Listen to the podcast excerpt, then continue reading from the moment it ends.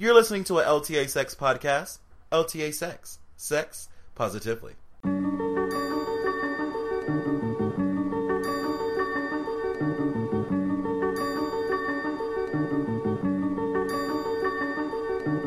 Welcome to Behind Closed Doors, the podcast where we talk about sex, relationships, and life completely unedited.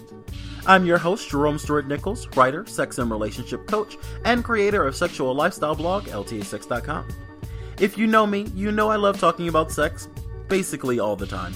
Uh, Behind Closed Doors is your chance to get a bit more raw and personal with me than ever before.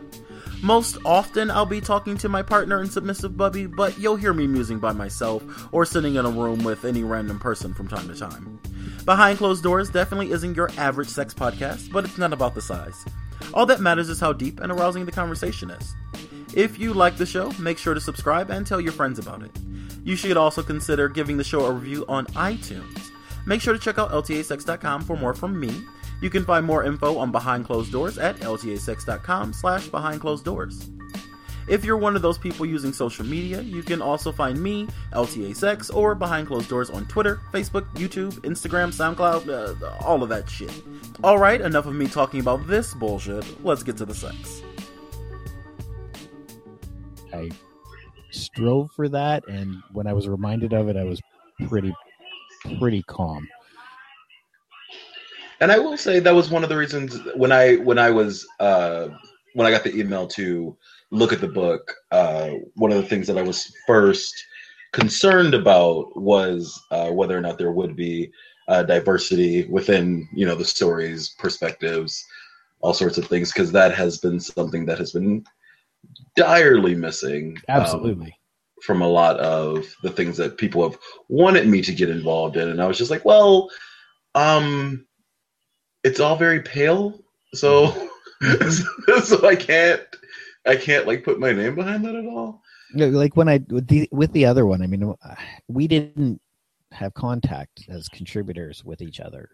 Um, that seems weird well, in a way, yes. In a way, no. I, I might have seen a full list of contributors at one point. I honestly can't remember. Um, but again, I don't know everyone, and while I'm working on other projects, I didn't look everyone up. And I mean, th- I'm not I'm not at all absolving myself. Um, but when I received the book and I looked at it, the only thing I noticed was on the back cover they had all of our pictures. And me i my picture was situated above nina hartley's. So immediately i look at my picture which was a totally goofy picture and nina hartley right below me and i just whoa what is happening right now? Ooh. Sound? Or oh you're live now. This is good? Yeah but i'm getting like i'm hearing back what you just said about the contributors? This Yeah. is so weird. Do you hear it? I hear like a tv or something. It sounds like okay so i'm the only person hearing this. No i hear like it sounds like a like a tv or something in the background but i don't know if that's i don't think there would be anything on my end that would no there's nothing. No. I my my picture was situated above Nina Hartley, so uh, immediately I look at my picture, which is totally goofy picture. Yeah. And Nina Hartley right below me. yeah and it Did you hear that? i heard all that from you but not from me Huh. I'm getting it all back in my ears. hmm. Do you have? Are you wearing headphones? i am Huh. oh you know what that might be what i'm hearing in the background just give me a sec just let me listen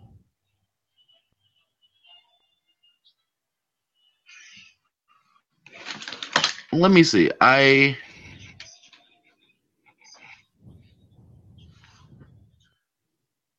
Let me see. Take these headphones out. Yeah, and it, Did you hear that? oh I hear heard all that. one, from yeah you, but not from me. Oh and that's Ah. really delayed I'm getting it all back in my ears. Hmm. Okay. Well, here's what we'll do. Do you have? Are you wearing headphones? I am. Um, I'm going to. Huh. Let's see. Oh, you know what? That might be what I'm hearing in the background. just give me a sec. Just let me listen. Let me switch microphones. It does. Let me see. I. No, it's still doing it. Yeah, there I can hear that now too. I heard all that. Oh, I see what's happening. Jesus Christ. It went to a page in another browser window wherein I'm listening to the Hangout. Right. Live. Okay.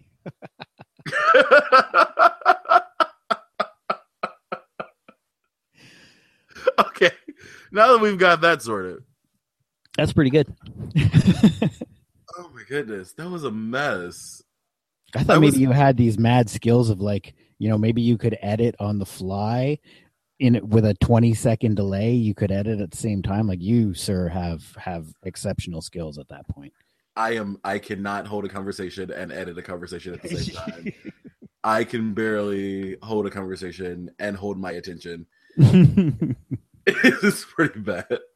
But um as I was saying before I so rudely interrupted myself, um like I I've I've been trying to uh pick things for me to be involved in that are purposefully uh diverse. And I actually sort of hate that word diverse. It seems so academic. yes. I see that. Uh, but it- it's the, the the feeling's the same. I, I want there to be people from all sorts of walks of life. Um, even even if that's like to the exclusion of people from my own walk of life, I would rather there be uh, new and adventurous ways or adventurous uh, perspectives in the books that we're reading. yes, for sure. And I mean this one, I mean, I'm not gonna I'm not gonna say it any other way. Like it's it's still pretty damn pale too. Um it's it's there's a long way to go to make sure that I mean I put this out as a call for submissions. I forwarded it around, I put it on websites, I got people to put it out there, and I went from my pool people I knew, and um, you know that's how the word got out. I think I must have missed some avenues to make sure that the call gets out to more people. That's that's my takeaway from this is that I need to make sure this call gets out more and through that I will meet more people and then I'll expand my pool and and I mean my hope is that you know this is a volume 1. Volume 2 is my hope and if it's uh if i'm if i'm picked to do it if we continue with the series then um you know that's going to be work on my part is to make sure that that call gets out further to more people and you know ensures that quality of work because i know there's good work out there. I know there's good work from across all peoples out there. And it's just making sure that they know to get me that work or i know to find them. And you know, um, it's interesting because uh, we have been circling each other professionally for the past couple of years. yep Uh, you interviewed me for an article about men uh, in the sexual health field, Mhm. and I remembered being review- being interviewed, but I didn't remember by whom. And then I was looking recently. I was trying to go back and collect all the things that I've been a part of because I'm one trying to make myself feel less uh, less like I've Mm, messed up. I guess maybe. Well, you, to know that you know, I, I mean, I, this is something I think I can, I can, I can speak to, and have felt a long time. It's nice to collect and know the stuff you've been in, and and think that you're still on a good and right path for yourself. Which Yeah. is, I mean, I've been doing this for like almost 20 years, and you know, that's how long it's taken me to have a publisher ask me to do a book and there's been a lot of steps along the way where I've just been like, why am I doing this anymore? And then I remember, well, I like doing it, so then I just keep doing it for my own satisfaction, and then little things come along, and I and I think I'm on a pretty good path right now, and I'm pretty happy. And but at the same time, you know, that's always going to be that doubt. So you know, taking stock and feeling good in the things that you've been a part of, and knowing the things you've been a part of is is fantastic. Yeah, and I, I've I've been trying to do that uh, for the same reason, essentially, because uh, I've been doing LTASex for like five years now, and I've Mhm. only recently um, started being more mindful about how I'm doing it instead of just doing what feels right in the moment. I'm trying to be uh, more strategic, I guess you would say. Mhm. One of the ways I was doing that was by collecting all the things that I'd been a part of, one for a page on the site, but also just so that I knew what the hell I'd done with my career. Yeah, it's it's and know and know who you've spoken with and know who you've dealt with, and then look at what they're doing, and hey, maybe the two of you can connect again and and do something else again. It's it's an important thing. I'm terrible at like I don't I have in my mind I can think of things that I've been in, but I need for my own benefit, and I know it's for my own benefit to actually collect on a site, a page, the things I've done so that people can actually see the things I've done as opposed to just the scatter shot of if you look around, you might come across the stuff I've done. Um, I have three sites. I have a site for the book. I have the blog, Sex and Words, and I have my own jonpressick.com site, which is supposed to be, you know, my portfolio. Guess which site is the most neglected? I'm My sure own, the portfolio, much like my own. yeah, it's it's like it's for the longest time it it was actually being used for um well my one daughter's a, a competitive swimmer and I volunteer with the swim site so that her swim team so that I can pay less and um it was being used to post their live results from swim meets. That's what my site was for months. I'm like, no, I need to reclaim that. I, I've got a, I've got a fucking book out. I need to actually get as much of that information out and as many people knowing about that as possible. So uh, it's going to be, I think, the summer project is actually get that shit together and and actually get that page looking like something. So hey, maybe people might find me and maybe they'll pay me to do work. That's a novel concept. What? Pay for I know. work? Oh, What is this? pay for writing even? Oh my god. Oh my god. Don't. Who the hell do you think you are? lofty thoughts. Lofty Right. thoughts. I um I as I was saying we uh, we've been circling each other professionally for a while and actually one of the results of uh the the previous book being so pale was that there was a lot of controversy about that Mhm. and I ended up uh creating the sex positive professional of color directory Yep.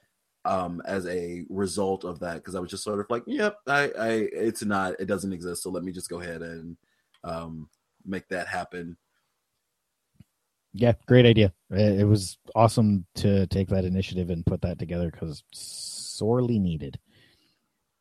And I, I I was going to say that you know next time the book comes around, hopefully we'll be able to have something large enough, something um, uh, a, a good enough collection that you know we'll be able to send out emails to everyone and see who wants to participate in that Mhm. way, Mhm. and hopefully get more uh, color in these next coming books, especially the one that I want to do for myself because I don't even know what I want it to be yet, but I'm sure.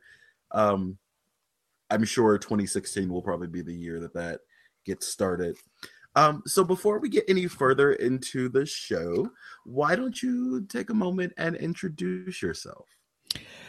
Oh, introduce myself again. This is this is a challenging thing for me because I'm usually on the other end. I'm usually interviewing. So um, I will say my name is Jon. I'm an writer, editor, radio broadcaster, and uh, on and on and on, and all this stuff having to do with sex, sexuality, and gender. Um, on my business card, I just describe myself as gadabout and um, I'm just kind of I, I go from spot to spot. The two main projects are three main projects are the the blog Sex and Words, the book Best Sex Writing of the Year Volume One, and the radio show Sex City, which is broadcast uh, here in Toronto on CIUT Radio, which is part of the University of Toronto. But um, yeah, those are the those are the three main things of my my hobby career of sex.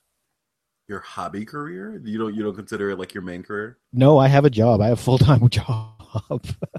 all of this is all on as my free time. Um, the full time job pays for me to actually work on these things. Sleep is is not always an option.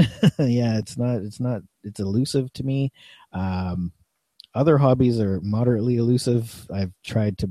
I've been making greater efforts to ensure that I have other hobbies of late, but I really do love reading about sex, writing about sex, um, listening to people speak about sex, uh, all of these also, things. Like also that. having sex, of course. I right? do on occasion. In fact, I do. it is um, a key element as well. And, and that's very important. I don't, I don't, I don't know that one could uh, spend all their time talking about it without actually doing it, without going mad. It, absolutely, um, or having the strongest hand muscles in the world. You know, honestly, that's not bad. It might prevent no, no. from getting carpal tunnel from all that writing. Indeed. um, so the book we are talking about is best, best sex writing of the year Volume 1 on consent, BDSM, porn, race, sex work, and more. Um, I got my copy a little bit ago, and I actually have to say that I enjoyed uh, the selections that I did read out of it. I, I, I am not a, a, huge reader actually, although uh, people like to think I am. I'm really not a book person. Mm. I I more like to read a blog or I'll read um, uh, articles in a magazine or profile. That uh, is my preferred way to absorb text language. Yep. uh, but I, I, I, I will end up actually reading this entire thing. One, because I'm going to review it on LTA Sex, and two, because it is interesting. Well, I think that I mean the format of the book itself lends itself to that. That you don't. This is I, I've been so delighted to hear people say they sat down and read it in one session and things like that. I could never read it in one session.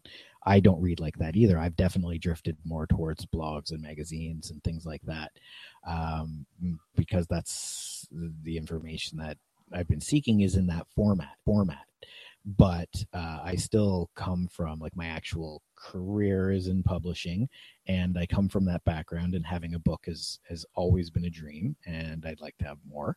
But at the same time, uh, I, I do think that this, yeah, the format of this book lends itself to being the the the casual reader pick it up when you can or when you're looking for a topic or if you know one of the writers in particular um, finding it for that particular person can be you know just enough and then you discover more. Hopefully or maybe you never read anymore or not. It's, i mean it's it's it's not something it's not a narrative. It's not a it's it's not something that you you know I don't think even should be compelled to read in one session. I, I or in lengthy session because there's too much going on in it and you're going to jump from all kinds of things. And I don't know I think you're going to be best to absorb it in in bits.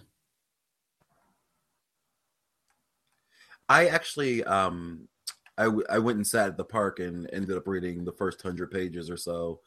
Um in an hour or so it was odd because I don't normally, like I said, I don't normally read, but I ended up reading a large chunk of it, and and I was surprised by that. Su- surprised well enough that I was like, sure, oh, I'd like to have him on the show. I'm I'm I'm sort of picky when it comes to the things that I'm I will and won't take my time with because, like you, I don't make that much money from uh, the sexual endeavors. It's more of a thing of passion.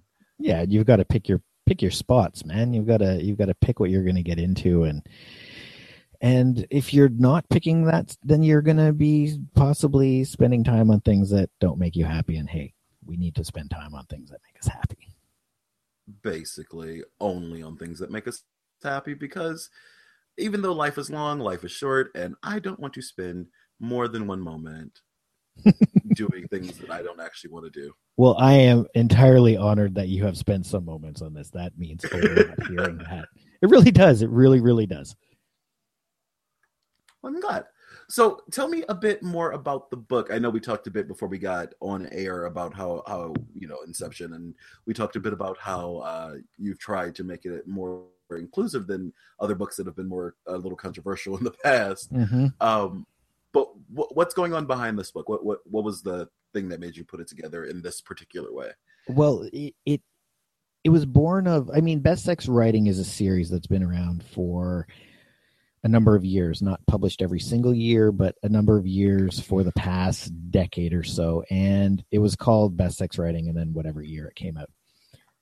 With a little bit of rebranding with the title, we kind of took and, and when I was tasked with this with this book as my first uh, my first edition and my first time working with Cleis Press, and um, you know there was a it was kind of a task of we want you to sort of reinvent this in that part of the thing with the other books which are all fantastic i recommend finding them if you can and getting them and reading them but there's a thing with people in the sex world as i very loosely dub it but the sex world in that a lot of us know each other either close or just tangentially we all speak the same language.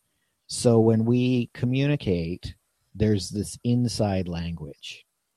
And for some people on the outside, it's not always accessible to them that that the way that sex world people talk. So the idea one of the ideas behind the book was to kind of bring some topics in that were a little less inside, like not as academic, not as granular topics that would really kind of intrigue a different audience who have really become more interested in the world of sex in the last few years.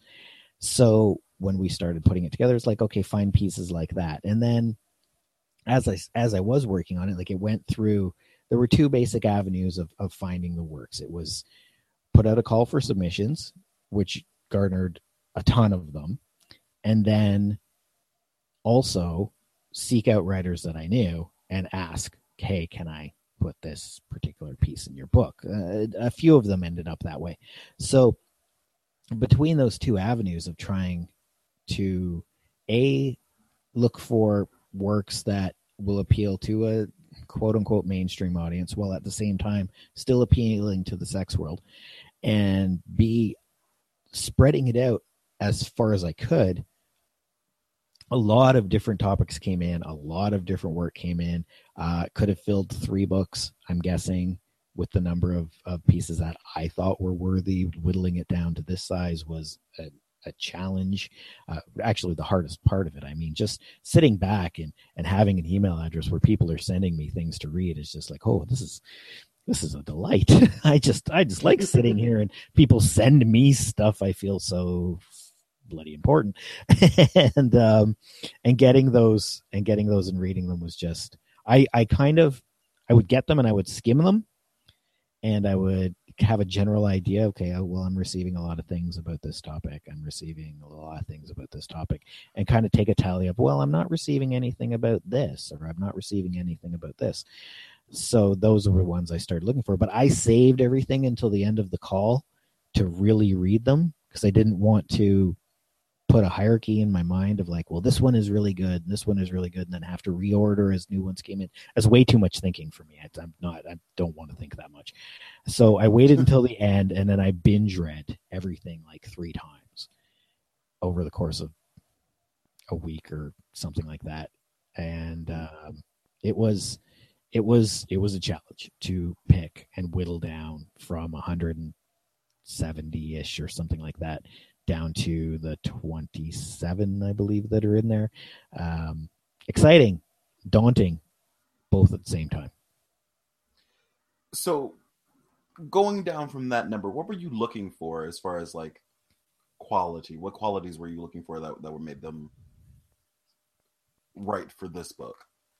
It was really, I mean, my number one quality is voice and perspective of the author. Now, some of them are very journalistic pieces. Some of them are literally blog posts. Some of them are excerpts from books.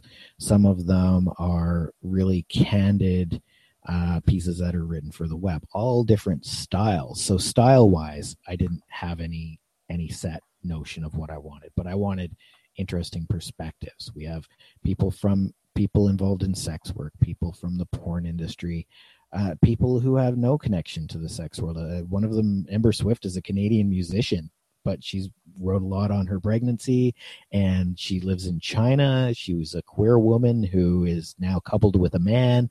Like her perspective is is one that's not told, and I'm not going to say that I only looked for stories from people who uh, uh, of stories that were that have not been told.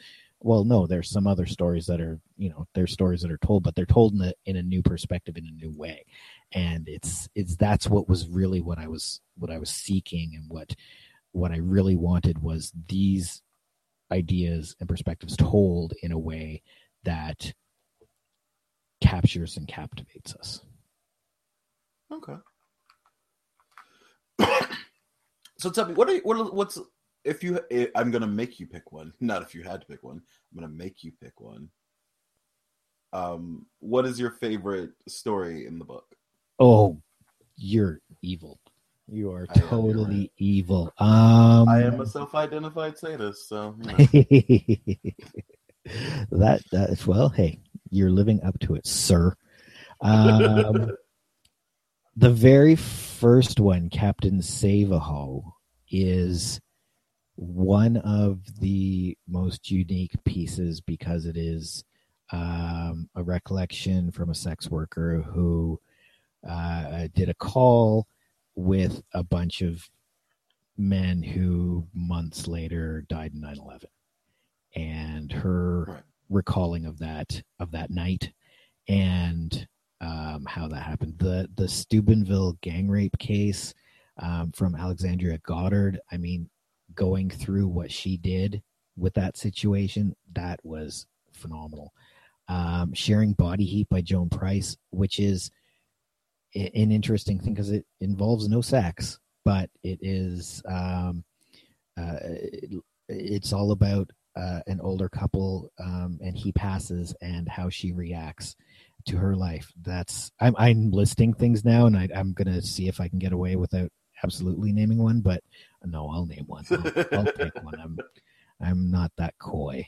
Um, um, Alec Alec Vaid-Menon's piece. Wow, uh, challenging and provocative, and um, all about you know identity and and race. Strong, strong work. Um, but I'm going to pick I'm going to pick as my favorite piece. And this might be oh can I oh okay.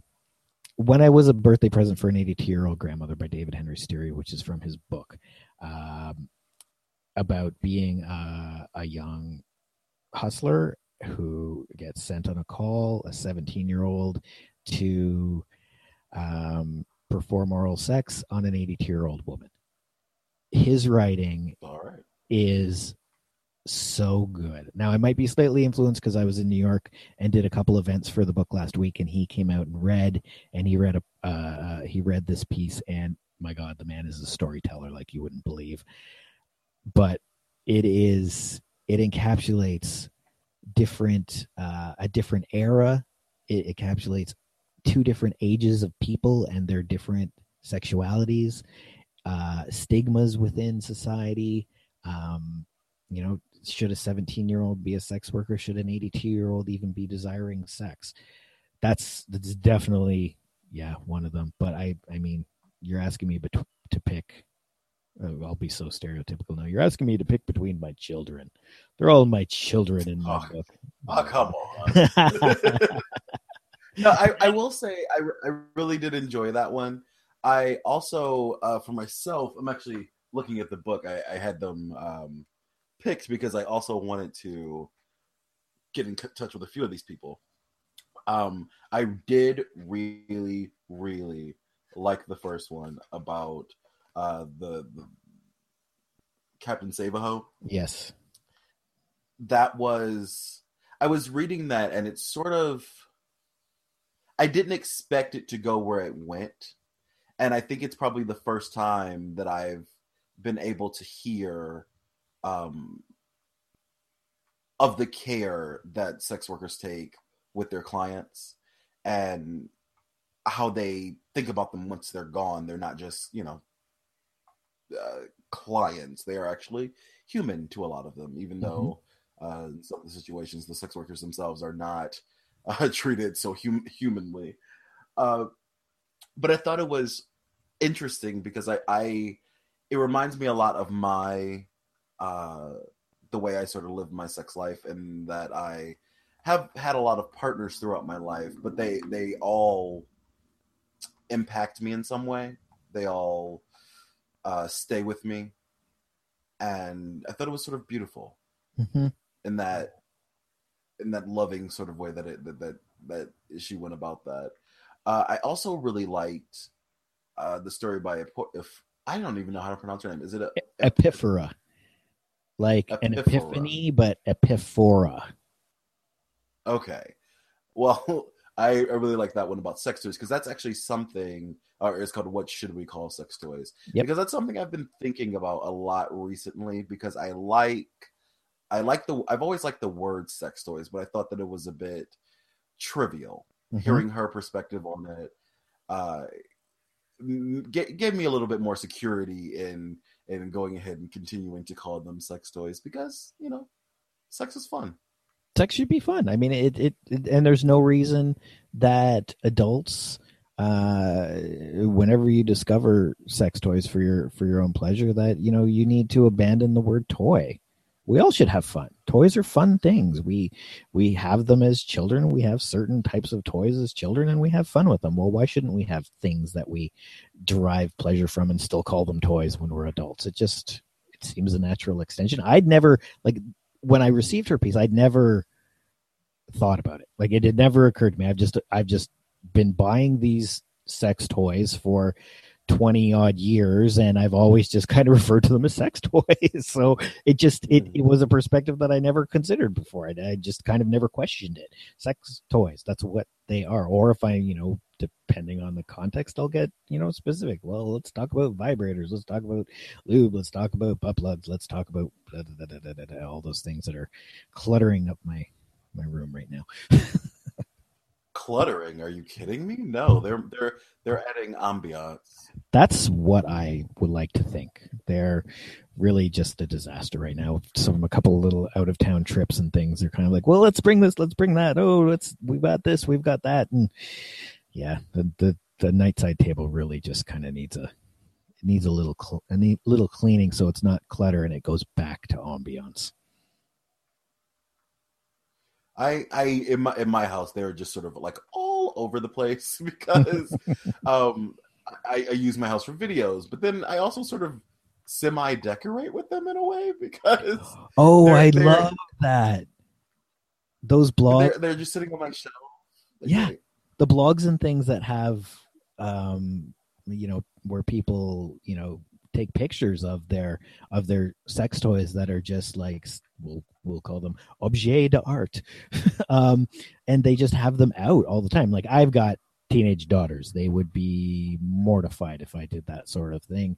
Um but when everyone is is grown and and out of out of my house boom this place is just going to become like all the stuff I've got in the corners and in, in stashed in our room and things like that, it's just going to be coming out because they're you're you know you you've grown up and you've heard enough of these things. Well, now now, now they're here. Now it's my space again. Hi, baby. Hi, baby. Yes, I'm recording, but you you know we talk. I'm talking to my boyfriend Bubby. He just came in the room. Say hi to Jon, Bubby. Hello. Hi there. he says hi. You can go put the food up and cook and stuff, and I'll be in there after we're done. Yeah. Okay. Um, how is it living with teenage daughters and and, and being uh, being a, a sex guy? Well, at this point, they're it's kind of just uh they know they know the radio show, they know the book. Um, the book has been laying around. If they've cracked it, I would be surprised. Someday they're going to find out that the book is actually the book is dedicated to my grandmother, my mother, my partner, and them, two daughters. Um, someday they're going to actually notice that. I have no idea if they have, and I'm just not telling them because I want to wait until they actually see it. I, it's kind of a I don't know. I, I I play a lot of pranks on them, so we're just gonna wait and see what happens and see how long it takes for them to ever notice it. Um, but right now, it's kind of just a we will have conversations when we have conversations, but they're 13 and almost 16, and their lives are their own, and they're in that phase right now. So we we're not. Um, it's not a. I just kind of try and be respectful of the idea that they have no interest in talking about that with me at this point. We've had great I conversations honestly- about sex and things like that. That's never been a problem, but just with the amount like I've I've I live outside of Toronto. I live in a suburb.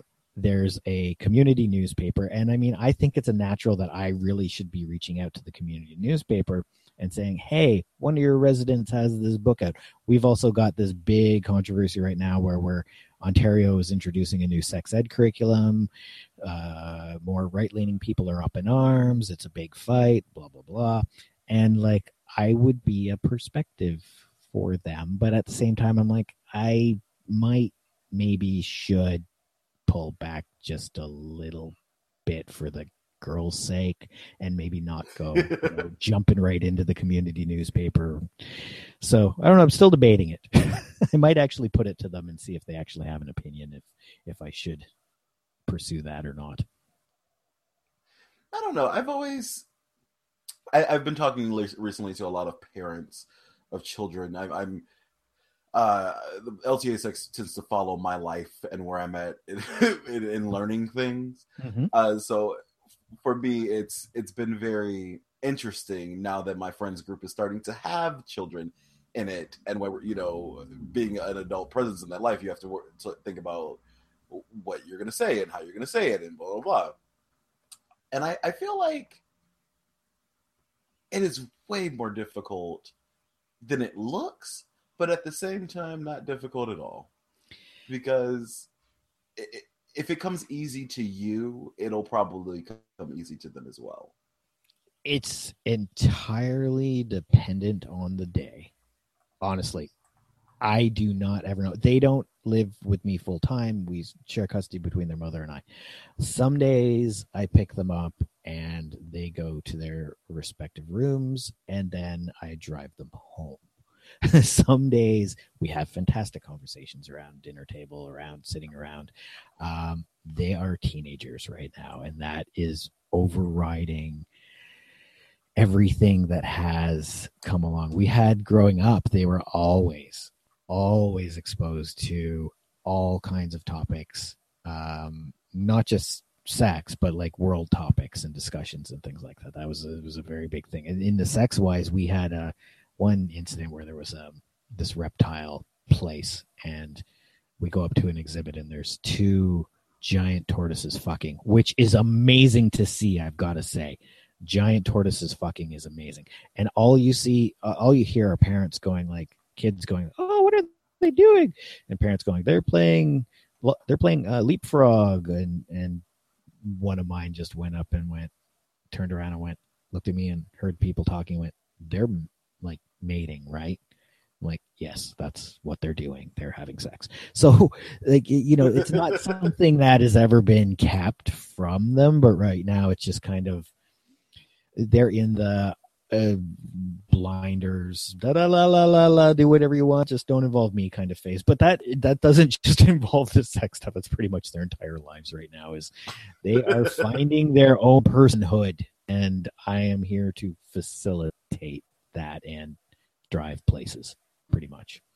Yeah. I mean, at least you know your role, and you're. you're, you're I know my role. Drive places, feed them, and and somehow like anytime I go near them, my wallet suddenly empties. Like that's pretty much that's pretty much my role. And then when things happen, then I swoop in and and be the good parent. And most of the time, it's more of a you know when when they talk about little kids being being seen but not heard or whatever that phrase is like that's what i am now and um, you know I'm I'm that, and I'm. But at the same time, I'm usually dubbed like the cool dad because I'll just say goofy things to their friends, and I have a mohawk, and I have like, I just I dress like a punk most of the time still. So they, you know, I get dubbed the cool dad by friends, and and but at the same time, they're just like, no, no, he's not. He's not really at all.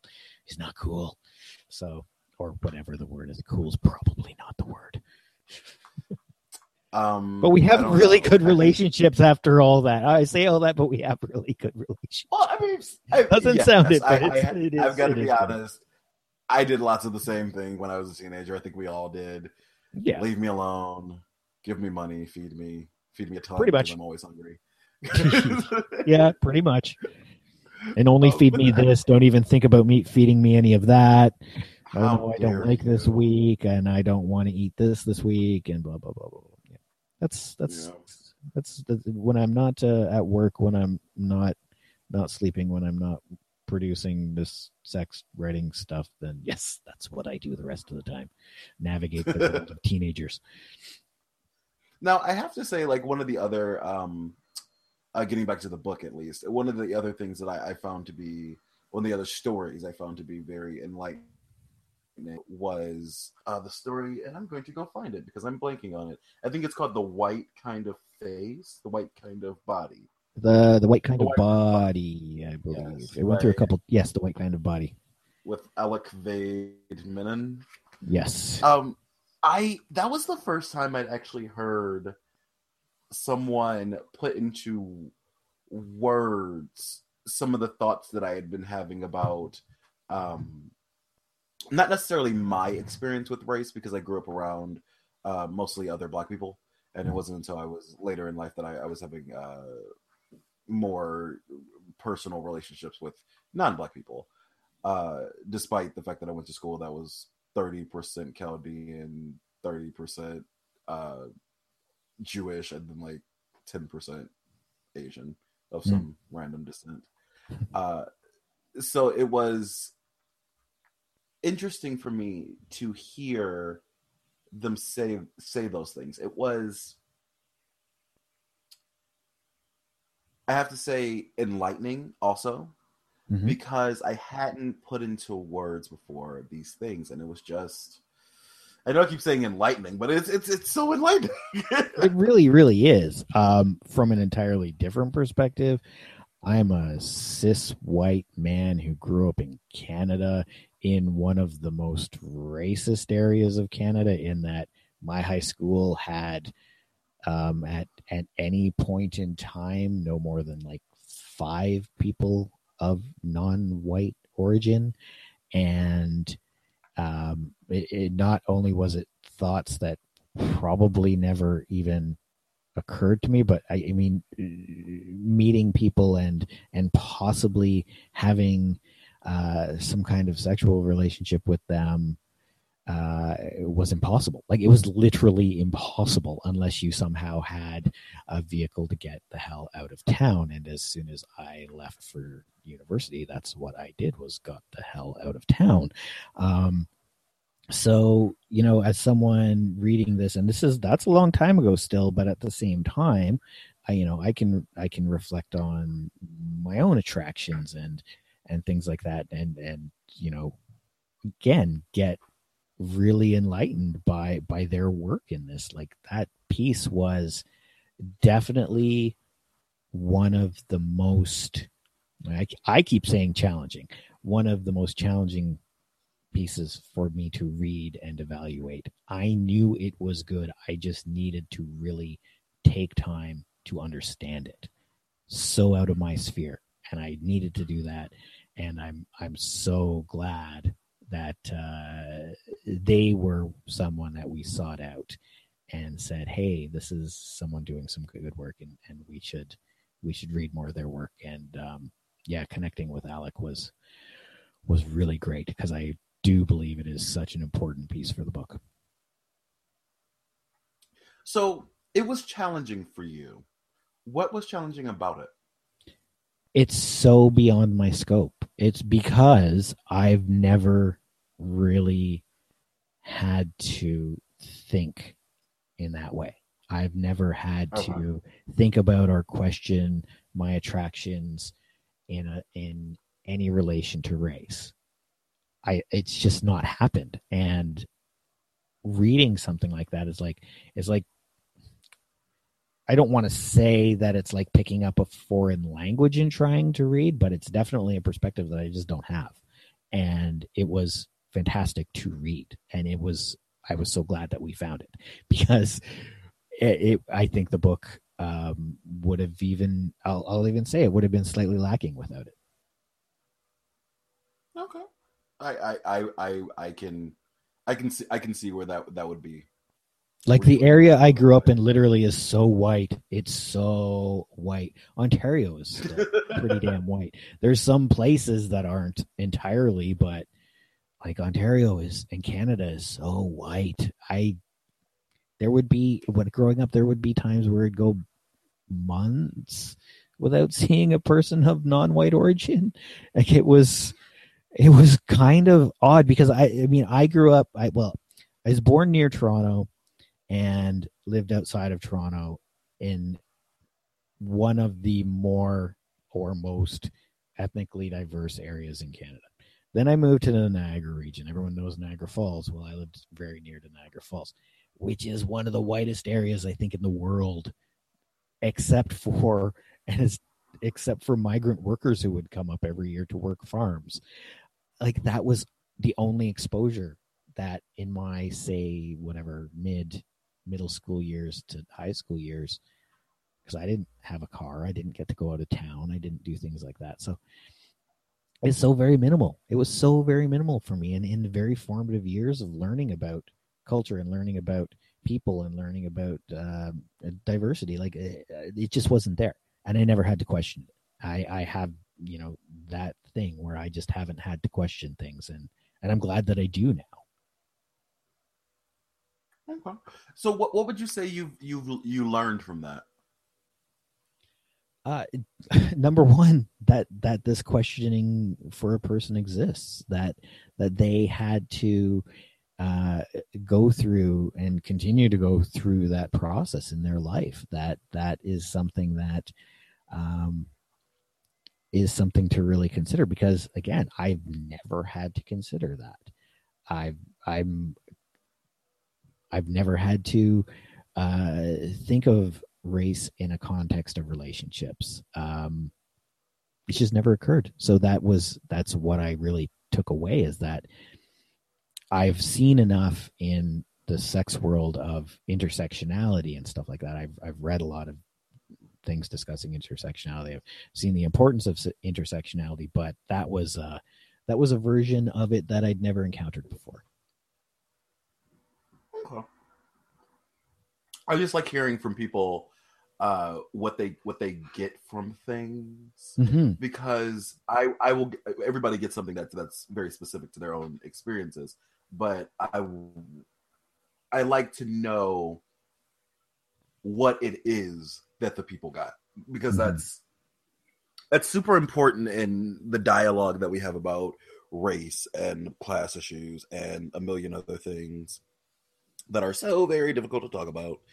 Um, in fact, I'm looking at my phone right now, and I have a, a Facebook notification from one of my friends who lives in uh, Ontario as well. Mhm. Uh, grew up on grew up on a farm, and he is having trouble adjusting to a world uh, where uh, he's being held accountable for his views on, say, feminism Mhm. or uh, racial issues or class issues. And eh, I, I, I've, I've always found it so interesting that he's been so, so much like American. I, I'm just gonna say it, American asshole asshole dudes, but at the same time, I can see that he's not exactly trying to make that happen Hmm. so i guess so i guess it can it, for for in that particular scenario um it, it, it'll give me more perspective on like how to talk to him because Mhm, mhm. it can be difficult uh, sometimes when he's telling me about how Gamergate was a good thing and Oh, Yeah. and I'm like, oh my god, I kind of hate you, but I can't be mad at you because if I do, then nobody else is going to talk to you about this stuff. So well, it's really funny because can Canadians in Canada has this reputation in a lot of ways of being progressive and being liberal with things and, and, and moving forward things and at the same time there are I would say the majority of the country and massive pockets of the country that are so conservative and I'll say backwards about so many things. This, like I said, we have this sex ed curriculum that is very progressive, um, that is going to be taught in schools in the fall. And this week, many, like thousands of families have pulled their kids out of school for a week to protest the fact that they are going to be taught sex ed, which uh, someone, a friend, posted one of the best status updates I've ever seen. And uh, I'll paraphrase, but she she said, "So parents are taking their kids out of school to protest sex ed, i.e., they're using the withdrawal method."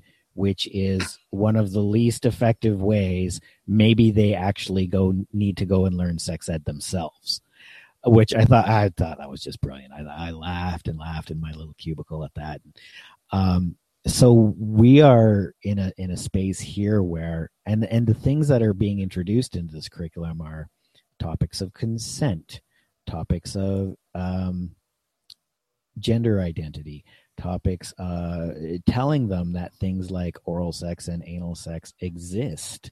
And these are things that are going to happen and in they're grade fun. school. And they're fun. Pleasure is a big part of it. Masturbation is a big part of it. Uh, their bodies is a big part of it. All things like we hadn't had a sex ed update since the, the 98 i want to say. So so many things sexting is a big thing of it. Consent like i said is a big thing of it. Um, so that they can actually come across as functioning sexual beings in their later lives as opposed to being the the ostriches with their heads stuck in the sand because it supposedly it's the family's right to teach them at home. Bullshit is what i call. It's school's right to teach these things because they're fundamental aspects of humanity and human existence and they need to be taught that you can't leave this up to parents or else you end up with the god awful results that we've seen in a lot of ways. Studies show that kids who are given better sex education usually put off having sex until they're older. Yes, they That's do, and they make better just- decisions. They once make better they decisions. start. Exactly. That's just information. Right now there are all of these these these um, campaigns of actual literal lies that newspapers have been collecting of like these are what people are saying.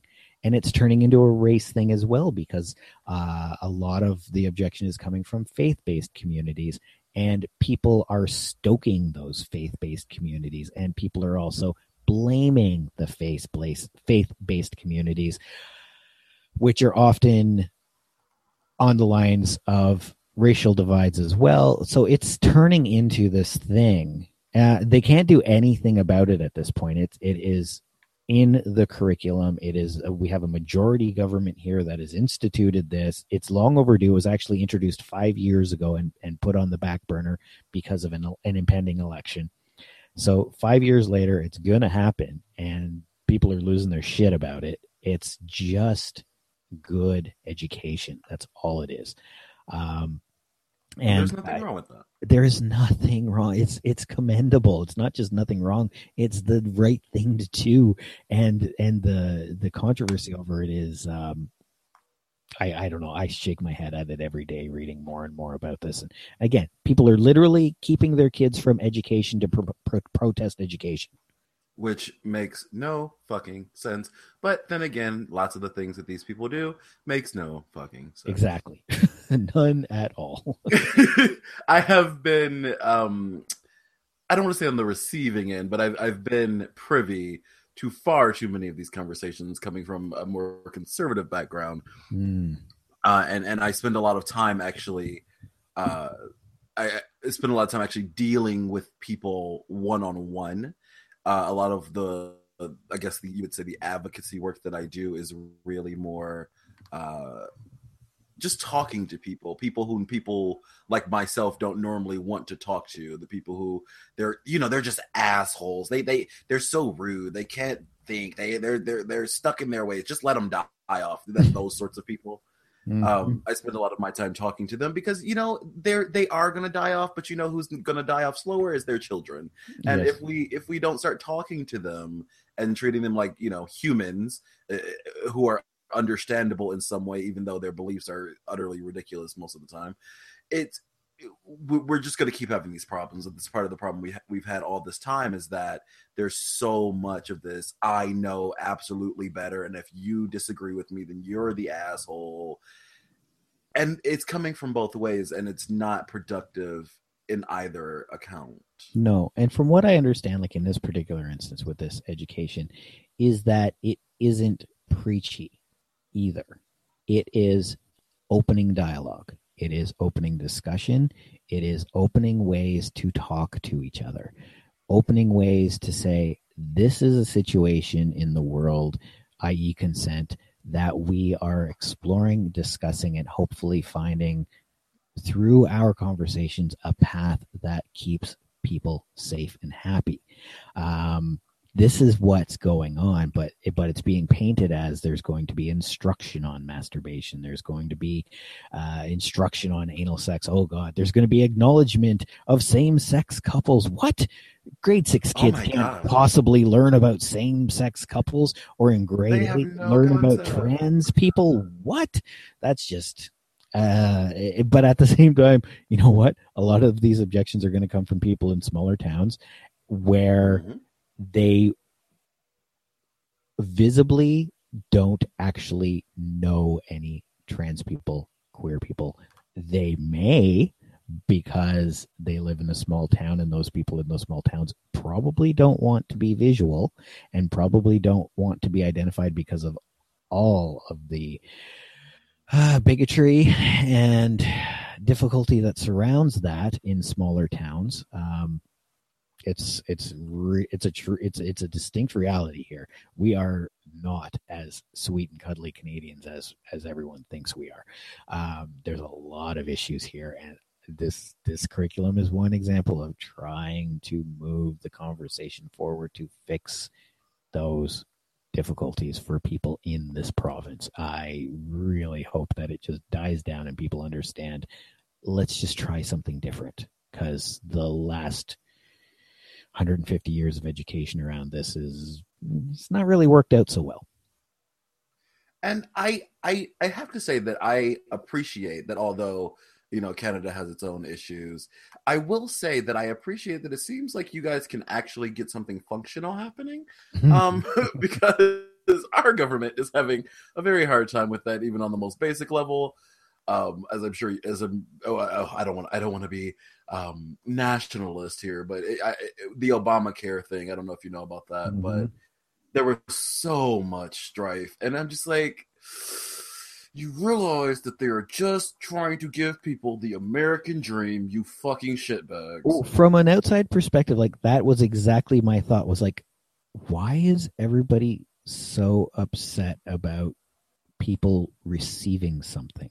Like it, it just was baffling to me and maybe that's coming from a country that has universal health care and i'm just like why wouldn't everyone just want this? It makes no sense that there's any objection to this.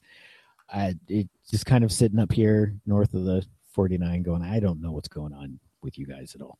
And you know what? I, I can explain a little bit about that because in our country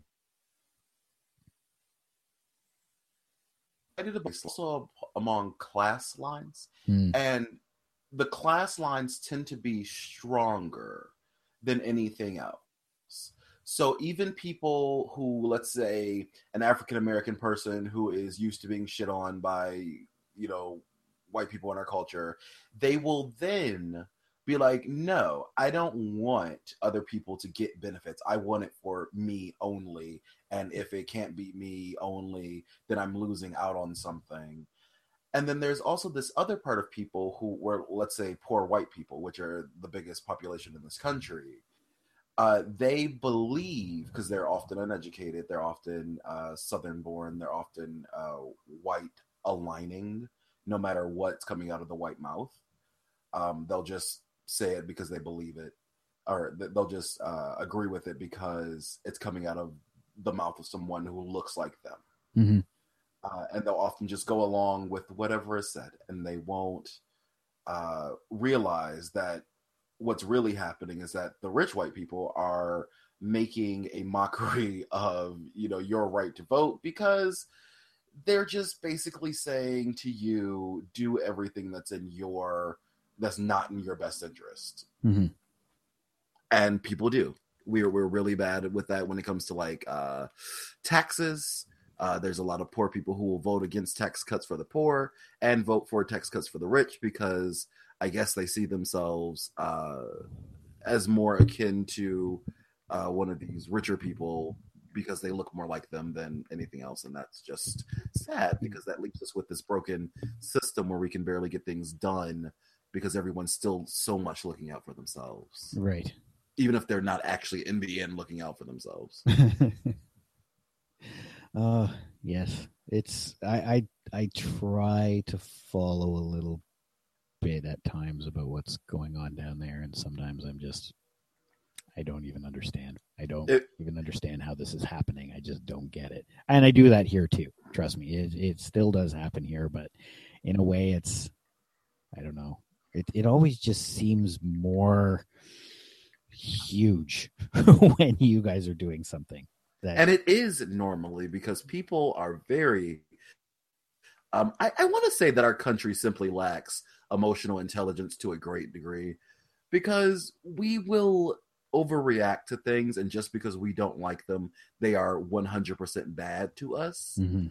um, whereas I, I, find in other countries there seems to be a bit of, a bit more selflessness and greater good feeling but you know the capitalists didn't get super rich by uh, caring about the general populace. In fact, they got there by destroying our environment and stealing from the poor and making billions in fees and Yeah. bullshit and incarcerating people. So it's it's there's there's just not enough camaraderie. I think is the basis the basic uh, takeaway from that because there's lots of things that could be done and there are lots of people who want the same thing, but because we don't all speak exactly the same language, uh, shit gets fucked up sometimes. Mhm. Mhm. Sadly, It's, it's but yeah.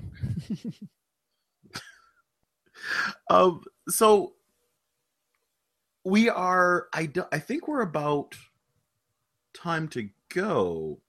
I Hmm. think I don't actually know. I know we've been talking for over an hour now, uh, so I think I think that's about right. But before we go, why don't you tell people where they can buy the book, where they can find you, where they can put their two cents in if they're Canadian citizens about telling people to shut the hell up, um, all that good stuff. Uh, all right, I will. I will go through the litany. Best sex writing of the year is from Cleis Press. You can find it on all of the usual uh, outlets: Amazon, Barnes and Noble, um, iTunes. Uh, here in Canada, Indigo. Uh, I greatly suggest supporting independent bookstores and finding out if they carry them because I love independent bookstores. Uh, you can also do that as well, and um, you can find out more about the book on best sex writing bestsexwritingoftheyear.com. Um, uh, lots of blog tours happening and, and different stops, and you can read some different perspectives from different people on their thoughts on the book. And for myself, uh, you can find my blog, which is sexinwords.ca.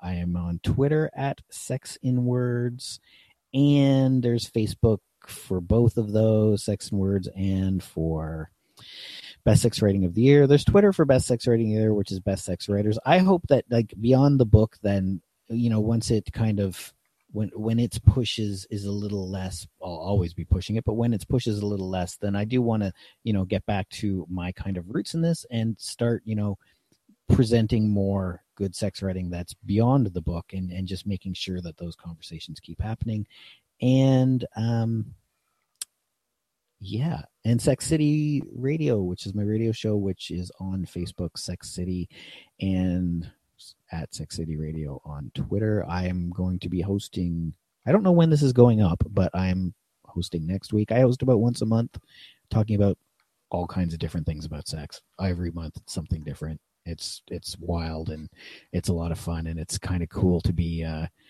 to be one of the I'd say few remaining outlets of sex on public over the air airwaves. It's it's a it's a rare thing these days, and and we're really happy to be doing it for I don't know something like 17 years strong.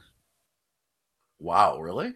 The show itself, I've been there for I think seven or eight, but the show itself has been on on CIUT for well, you know, we don't even know the exact number of years because there's been one host from the beginning. She's been there. There's four hosts. Um, I'm a host and the producer of the show, and one host, Louise, has been on since the beginning, and she doesn't even remember what year it started. So it's, it's been at least 15 because I remember being interviewed on it about 14 years ago. I worked in an office. I had to close my it's the last office door I had. I had to close the office door, prop up a chair, make sure no one would come and talk to me and talk about writing bisexual erotica on a radio show at two in the afternoon on like a Wednesday, which was our old time slot. So yeah, that was it was a weird thing, but it was been on for a long time. There aren't many like us anymore. We just talk sex issues and topics and we don't do advice and we don't do q&a and we don't do things like those type of shows. We are like we're we're just a sex radio show. We talk about sex and it's it's a great time. It's i wouldn't have done it so long if if it wasn't leading to so many interesting people and talking to so many interesting people. I it's one of my favorite things. Well, uh, tell me more about this bisexual erotica. that was one type of it I did. I wrote for a site a long time ago when I I commuted on a uh, well I still commute now but from a different direction but I would go on this commuter bus and I had a little laptop and I would write I wrote for this particular site which I think is long since gone um, story arcs like eight part stories of of focusing on because that was the site's focus was male male female bisexual erotica. And my god they were some epic stuff and i'd sit there writing away. And as people are just generally prone to do like eyes would would kind of drift over to whomever i was sitting beside and they'd drift over to the screen and i'm sitting there clicking away and they would just kind of like i'd see their their head move over and look and then snap forward instantly after you know i've probably just written something about and he took my cock in his ass while she sucked uh, whatever something you know something along those lines but they were they were so fun to write. I dread going back and reading them because they were so long ago and and they're probably absolutely terrible writing but i really do need to go back and read those someday and i don't know maybe throw them up on amazon as a as a little book or something like that That's bound to be fun. Mm, we'll see. I really, really need to read them first because I think there's, I, I would not want to put something as awful as I kind of fear that they are out there. The sex was good. I know that part. Whether or not the stories are any good, I don't know about that. That that's probably up for debate. I mean, you know, I, I, have found that a lot of things that I, I said were terrible years ago, you know, being on the internet now five years, uh, putting all my all my very very candid thoughts on the internet. I have found that actually some stuff that I thought was like horrible or would be horrible because it's so old, I've actually found it to be um uh, raw in a way Mhm. that I can't really capture anymore because I'm not in that place. And so it's sort of like a time capsule of what it was. And I like that because it's genuine. Mm-hmm. Yeah, well, I, I, I hope that I have that reaction. I hope that I that I look back on it and read it and go like, uh, yeah, I can see where this was going. That's that's my very optimistic view of I can see where this was going to go because I've written a ton of erotica since then, and I think I've you know it took me years to find the right voice and what I like to read and write and and things like that. So now when I get back to it, and again, I'll I'll, I'll claim that as a potential other summer project. um, we'll see, and I don't know. Maybe I'll send some along, and you can you can give me a little peruse. Maybe you can read in the park some of this stuff after you're done the book. sure, I would actually love that. I, I, I need to get back into writing erotica myself. Actually, it was something that I used to do, but as LTASex has grown a bit more mature, I have uh, stayed away from it for some reason. Mm-hmm. Well, I, I used to do uh, every week. I used to do on Sex in Words a uh, one of my favorite things to do as an exercise is to find an image and write about that image. It's a pretty standard writing exercise and prompt, but takes a whole new meaning when I'm like searching through. First, I'm searching through porn, and that's just porn started to lose its appeal for this exercise after a while. So I started to find more, oh, quote unquote, artistic pieces or interesting works and then writing on those ones, still imbuing it with like as much smut as I possibly could. But I got out of that last, I guess, last summer even, and I do want to go back to it when when time time happens. Time permits. Yeah. okay. Um, well, I think that's a good a good enough place as I need to end it. Um, I do want to thank you so much for being on the show. Uh, people should make sure to check out the book. Other than that, uh, thanks so much for listening. thanks for having me on. Everyone, check out more uh, more podcasts. It's great stuff. All right, and have a great one. You too.